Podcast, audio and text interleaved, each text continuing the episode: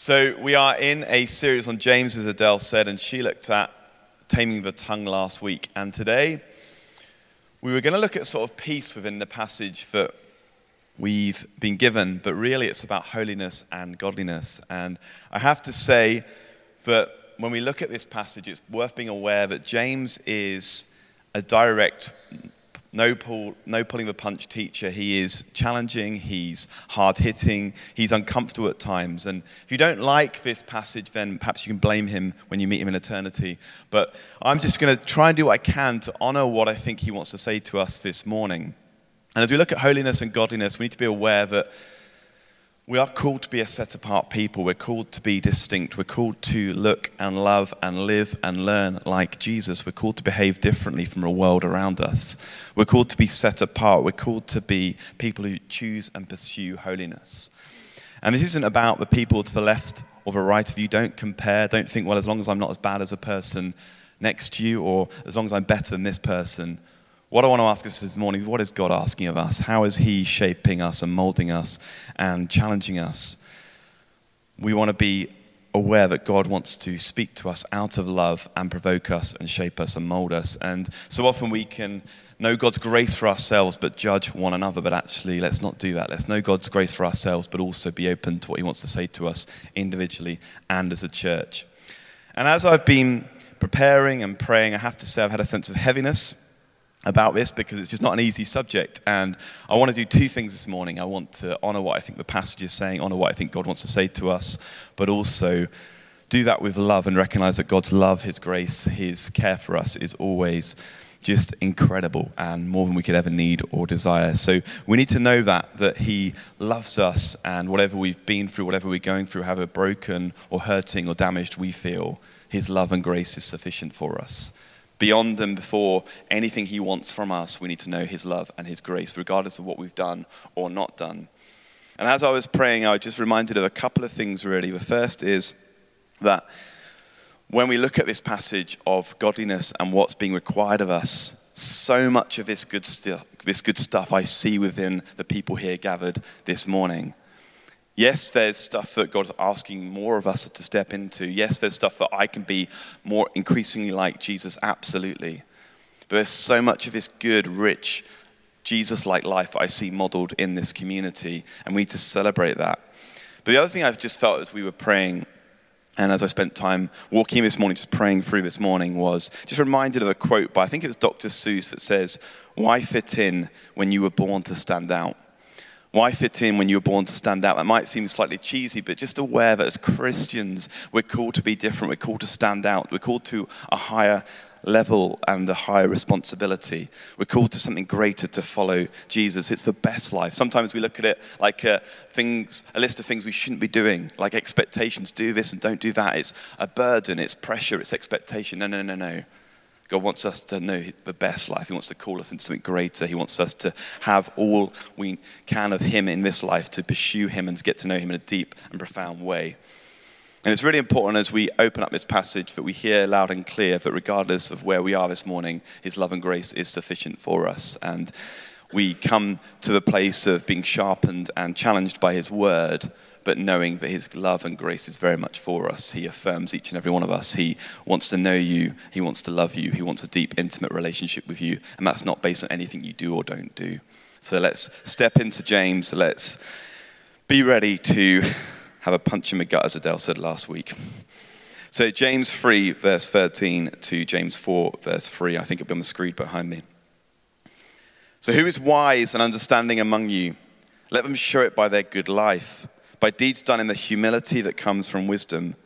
But if you harbor bitter envy and selfish ambition in your hearts, do not boast about it or deny the truth. Such wisdom does not come down from heaven, but is earthly, unspiritual, and demonic.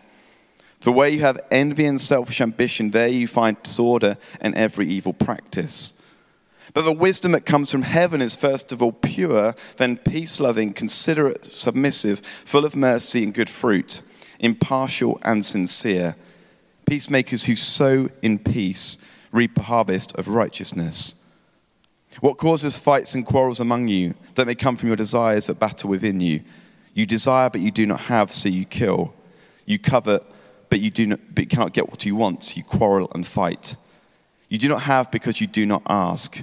When you ask, you do not receive because you ask with wrong motive, that you may spend what you get on your pleasures. Well, happy half term. But what James is really asking of us is which way do we want to live? Are we going to choose the way of earthly wisdom or heavenly wisdom? He's really contrasting these two types of wisdom. He's really saying, look, you're God's people, you're the church in Jerusalem who he's speaking to. Are you going to choose this earthly wisdom or godly wisdom? It's a choice. And every day we have choices, some big, some small, but we are people who have choices each day. And just to lighten what is going to be a fairly heavy morning together as we look at holiness, I thought we'd just have an opportunity just to make choices now, okay? So, very simply, there's going to be two things on the screen, and you are going to pick which one of these is better, okay? So, don't think too hard. You don't need to pray about it. You don't need to worry about it. Just hand up. If you think ketchup is better than brown sauce, put your hand up. Brown sauce. The correct answer is ketchup, so there we go. The next one, okay, hands up for Coke. Pepsi. Yep, Coke is the correct answer, so well done there. Third one. Right, this is really lame. I was a bit rushed yesterday, but sport or music, nothing provocative about this at all. Okay, so hands up for sport. Hands up for music. Yeah, that's incorrect, unfortunately, guys. That's a shame. Okay, so correct answer is sport. So if you could just be praying to that. And the last one, and probably the most important one Mariah Carey or Whitney Houston? Mariah Carey, hands up. Whitney Houston. Uh, okay, just so you know, the correct answer is they are both the best female artists of all time. Okay, so now you know that, that's important. Let's get that nonsense out of the way, shall we, and look at the passage. But of course, we have choices every day, small ones, but we also have much more serious choices. Every day we have choices. Life is really a series of choices. And choices have implications, our decisions have consequences. And James here really just contrasts this wisdom from above and this wisdom is earthly. And he basically says to his people in the church in Jerusalem, which one do you want? He contrasts verses 15 and 16 to 17. Let me read it again. Verse 15 and 16 Such wisdom does not come down from heaven, but is earthly, unspiritual, demonic. For where you have envy and selfish ambition, there you find disorder and every evil practice. Do you want that wisdom? Do you want that lifestyle? Because remember, James talks about wisdom being faith in action. Or do you want this lifestyle? Wisdom from, comes from heaven is first of all pure, then peace loving, considerate, submissive, full of mercy and good fruit, impartial and sincere.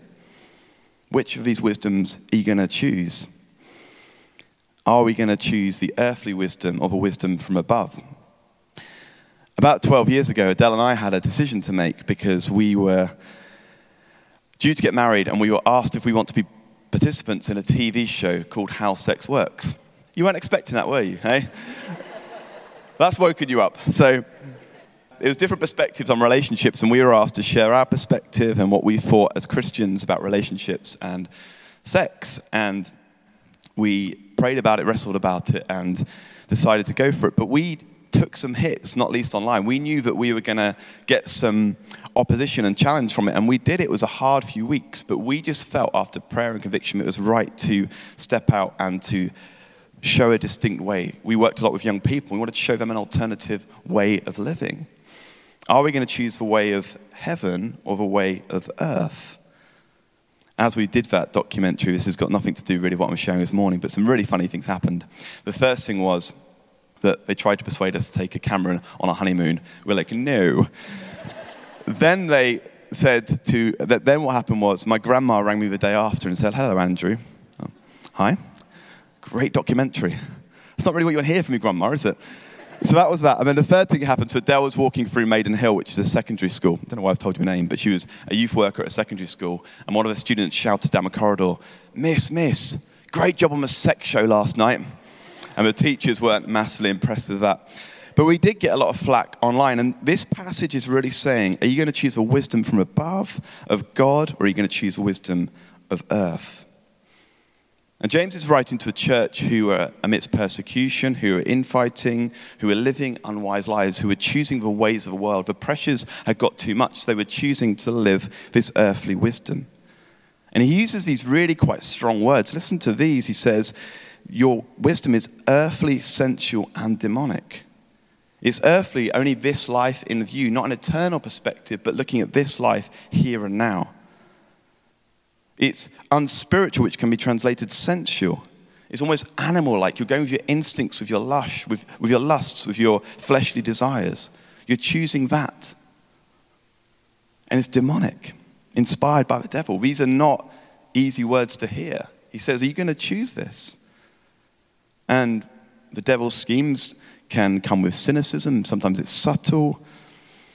Sometimes it's through kind of us being naive to culture around us. The devil doesn't often say, Hello, here I am. Often it's much more sinister and much more subtle. He's a dirty fighter. But he's saying, Do you want this? Do you want this sensual, demonic, earthly way of wisdom, or are you going to choose God?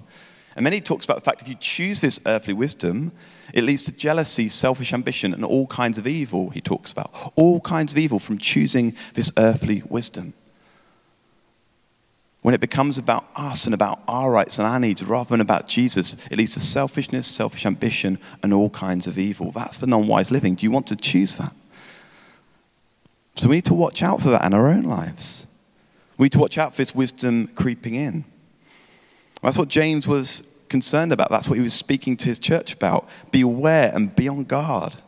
He was warning the church yes, they're amidst persecution, yes, amidst opposition, but are you going to run to Jesus or are you going to run away?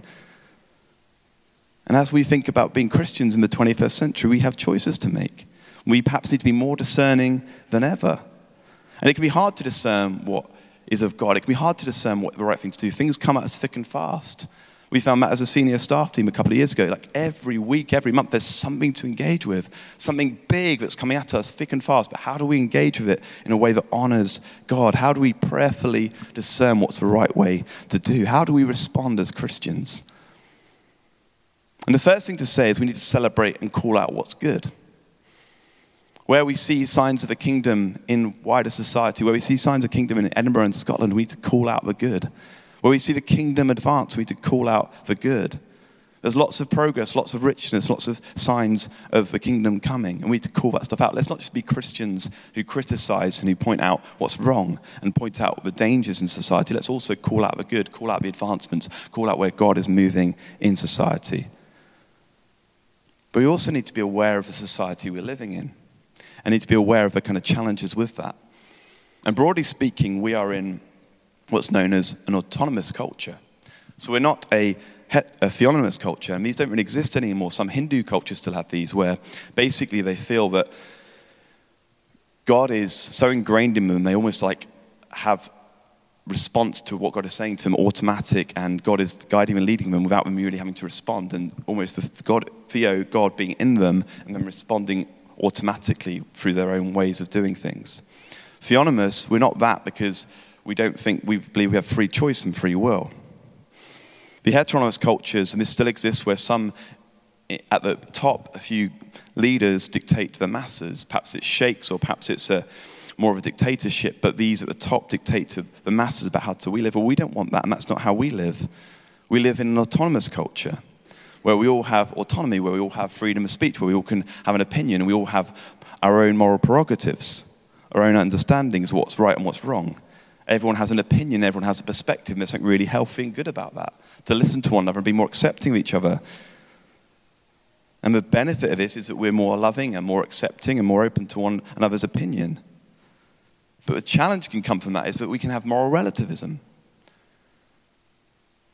where the moral laws and subject, the things we're subject to are based on our own standpoint, based on what we think is right, rather than a divine understanding of what God wants from us, what we see in James.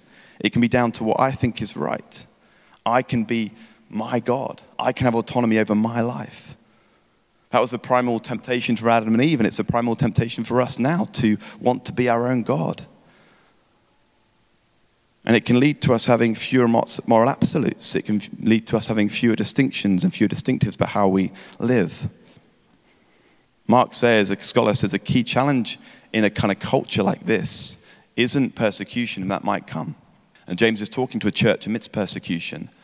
He says a key challenge in our time is seductionism, where basically The different things come at us thick and fast, and we think it's okay to have Jesus plus this, Jesus plus this particular lifestyle, Jesus plus this particular ideology. Jesus isn't the distinct way of living anymore. It can be absorbing amongst other stuff. It's okay to have Jesus, but we want this other stuff around it. So we need to be increasingly discerning, not turning to world for direction and wisdom. And that's what James is challenging his readers about. When you look at James 4, verse 1 to 3, he's saying, You're turning to a world. it says, Ask God. I provide. I give you what you want. I'm the all consuming God who gives you everything you possibly need. Ask me for wisdom. Don't covet and fight, but turn to me. He encourages us to ask him. If we don't have wisdom, he says, Ask me. That is a key part of James. Ask me for that wisdom. So we have to ask God to help us discern, help us understand what is right for my life, what is right for our lives. If you want wisdom, turn to God, he says. Choose to ask him, choose to pursue his wisdom and his ways. Are we willing to ask God? Are we willing to come to Him and say, God, show me, let me discern what is of you and what is not? David in the Psalms says, Search me and know my anxious thoughts. David, with all his sin and brokenness, was still open to God correcting him, open to God speaking to him. I find it mad, but we can easily hide from God. We can easily hide from God, the God of the universe, the God who creates everything. Yet we somehow want to hide from Him. We should be open to Him correcting us and convicting us we don't really like being told what to do by anyone. So we don't really embrace and encourage correction. And that actually comes to our relationship with God. We don't want to be corrected and challenged by God. It can become could, not should. Rather than I should do this, rather than I should be this, it's well, I could do this or I could do that. It becomes could, not should. We need to look to Jesus for correction. We need to look for Jesus for discernment. I think God's grace is such that he honors our journey. He honors us coming to Him with an open heart. As we come to Him, I think He honors that. I think He honors the fact that we are open hearted before Him. And I also think His grace is such that He often deals with one or two things at a time rather than going through everything that's wrong with us.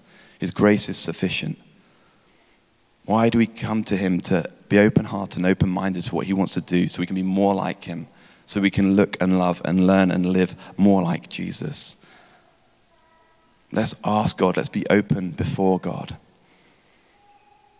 Let's be open to Him speaking to us in our consciences. Let's be open to us being open to Him correcting us and rebuking us. A friend of mine once said, Any grey area is really a black area. And that always stuck with me. And what he was basically saying is so often we know what the right thing to do is, but we try and make it out to be a grey area. Our consciences say to us, actually, this is wrong. This is not God's best. But we choose to make it lukewarm. We choose to make it acceptable. Ask God for correction. Ask God to show you the way. Ask God to have discernment in your life. Where is He trying to correct you? Where is He trying to correct us? Where is He trying to shape and mold us? And then we see in this passage what this wisdom looks like, what this wisdom from above looks like. This is a key part of our discernment. Is this what the fruit looks like? When we make these decisions, when we act and respond, when we love in this particular way, is this what we're seeing? A love that is pure, then peace loving, considerate, submissive, full of mercy and good fruit, impartial and sincere. And notice how James doesn't really tell us how to live. He talks about our character, he talks about how we relate to one another, he talks about how we behave. He doesn't really walk about the actions. He doesn't say do this and do that. He talks about our heart before him. And in these statements, they're positioned in a certain way. James hasn't accidentally just grouped them. He's positioned them in a certain way because it's a kind of Greek poetry, and he's aligned them in a certain way that helps us understand the, the order. And the first one he's put is purity, a morally pure life, to be fully devoted before God. That's the first thing we need to note. And this doesn't just include sexual purity, but that's part of it. To have pure lives, to be open before Him, to be transparent, to be people of integrity and godliness who want to have purity. To be peace loving, this isn't a peace that avoids conflict. It's right to disagree, it's right to challenge one another, but it's a peace that pursues unity, a peace that pursues to be peacemakers. The same word that's used here is the word that Jesus used to talk about pursuing peace, and it's taken from his Sermon on the Mount. As Paul says, as far as it depends on you, live at peace with one another.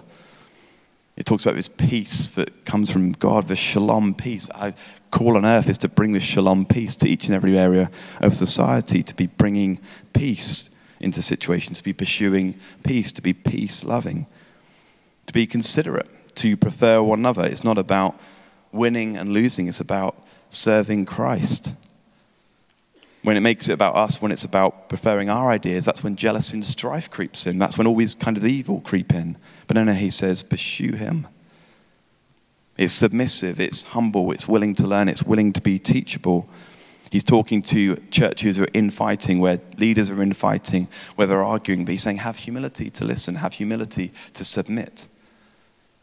And he talks about the mercy and good fruit. The signs of this will lead to mercy and good fruit. It's wisdom in action, it's a lifestyle. Not just empty words. You can see the am- impact as you understand how it is to live and behave. It leads to good fruit. It leads to action and charity. That's what James is all over in his book of James, that the way we live matters. Our relationship with God impacts how we live. How we relate to God affects how we live Monday to Friday. It matters to be impartial, consistent character, to have integrity. Integrity comes from a word integer, which means wholeness, not to be in church doing one thing and to be in the workplace doing another, to be relating to our family in a different way. It means to be whole in our character, not double lives, but to have consistent character. To be sincere, to not have consistency, but to be straightforward, not an agenda, but to follow God, the audience of one, not double minded. To be sincere in all we do, to wholeheartedly go after what He calls us to. That's what He's asking of us. That's what His fruit looks like to be pure, then peace loving, considerate, submissive, full of mercy and good fruit, impartial and sincere. That's the wisdom from above. That's the wisdom that we're called to. That's the wisdom that shows the world a different way. As He changes our heart, it changes how we live. It affects our behavior, affects how we relate to one another, affects how we live in the outside world. In verse 13, he says, Show this by your good life. Your good life shows your relationship with God.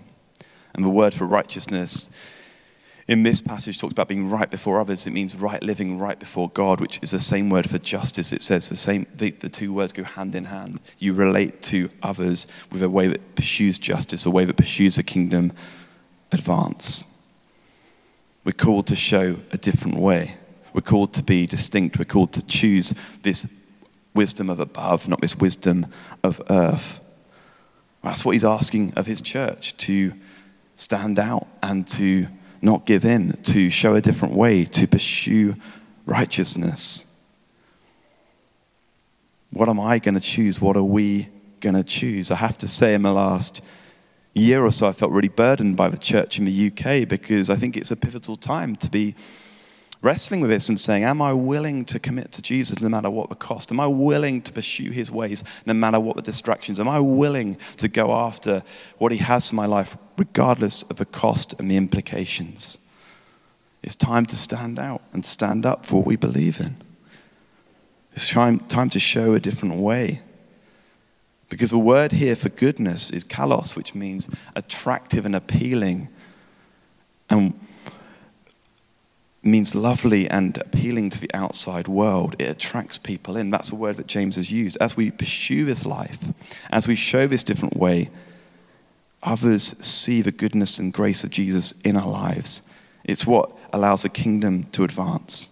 It's a better story. It shows a different witness, not fitting in, but standing out. Are we the distinct people? Are we showing the world out there Jesus through how we live, how we interact, how we love this city. Absolutely. But I also believe God's calling us into more. Tozer famously said this, really hard hitting, really provocative, but I think it's helpful. Christianity has been watered down until the solution is so weak that if it were poison, it would not hurt anyone. If it were a medicine, it would not cure anyone. I mean, you kind of, it's brilliant words, but it's also chilling, isn't it? Let me read it again. Christianity has been watered down until the solution is so weak that if it were poison, it would not hurt anyone. If it were medicine, it would not cure anyone. Holiness means different. That's the definition of holiness to live a different life, to show a different way. The story of God's people is they're constantly called to show the world around them a different life. The Ten Commandments were missional by nature. They were meant to show the world around them why God was at the center of their community, at the center of their living. It was meant to show the world around them the light of God. All revivals, all moves of God, when you look through church history, start with prayer and start with holiness. Alpha courses are brilliant. Missional communities are fantastic. Sharing Jesus at workplace, it's important, absolutely. But when you see revival, it's when people get down on their knees and say, God, revive me first. Revive my heart first. Revive us first. All revivals start with personal holiness. Not about others. In Joshua 3, verse 5, when Joshua was entering the promised land, he says, God says to him, Consecrate yourselves, for tomorrow do amazing things. It doesn't say consecrate others, it says consecrate yourselves. Not consecrate the people next to me, consecrate me first. Not consecrate the world around us. Yes, absolutely, we need to speak into it. We need to challenge it. We need to speak into the structures around us. Absolutely. But first and foremost, we need to consecrate ourselves because tomorrow God will do amazing things. The story of the early church is where they were distinctive and showed a different way, but church grew at an explosive rate. I'm reading a book by a guy called Creed about the early church, and what's remarkable is I said this before, there was no real mission strategy over 300 years. They've narrowed it down to about three sermons on mission, and absolutely we have a privilege and responsibility to share Jesus. Don't hear me say anything else. But what's really important is that the only thing they can narrow it down to was when the gladiators were killing them in the arenas, they were there saying, We're praying for our persecutors, we're standing together as brothers and sisters in Christ. When people were treating them poorly, they were still loving when people were abusing and terrorizing those in society, they were standing up for the downtrodden. That's the different way. And the church grew exponentially because they were distinct, because they were different. What James was teaching about mattered. This first church, this mother church, had incredible results because this hard hitting teaching. We're called to be salt and light, to flavor culture and to fertilize culture which means our relationships with one another matter, our sex lives matter, how we spend our money matters. We're called to love this city, but let's show them Jesus the heart of who we are. We're called to family, but let's show the world how we relate to each other through godly family. And ultimately, let's pursue Jesus in every area of our church life. That's what James is doing here. He's saying there's the ways of the world which might be tempting, which might be appealing, but don't choose them. Pursue holiness, pursue me, pursue full relationship with God, pursue a relationship with Jesus. You can't outgive God. Choose the ways of above, choose holiness. In a moment, Adele's going to lead us into communion, but we need to remember that the cross of Christ does two things, not one absolutely allows us to know forgiveness of sins, eternal life, eternity with Jesus, absolutely. But it also allows us to live a holy life here and now, here on earth. Because of what Christ has done on the cross, because he's conquered the death and resurrection. We can choose and are able to live holiness here and now. Which way are we going to choose? Are we going to be this distinct people? Are we going to stand out and not fit in? Are we going to choose to step in when the culture around us tries to pull us in all directions? Are we going to choose to discern culture and say, actually, no, I'm not willing to engage with that because that is not of Jesus? Let's be people who choose wisdom from above. Let me pray for us.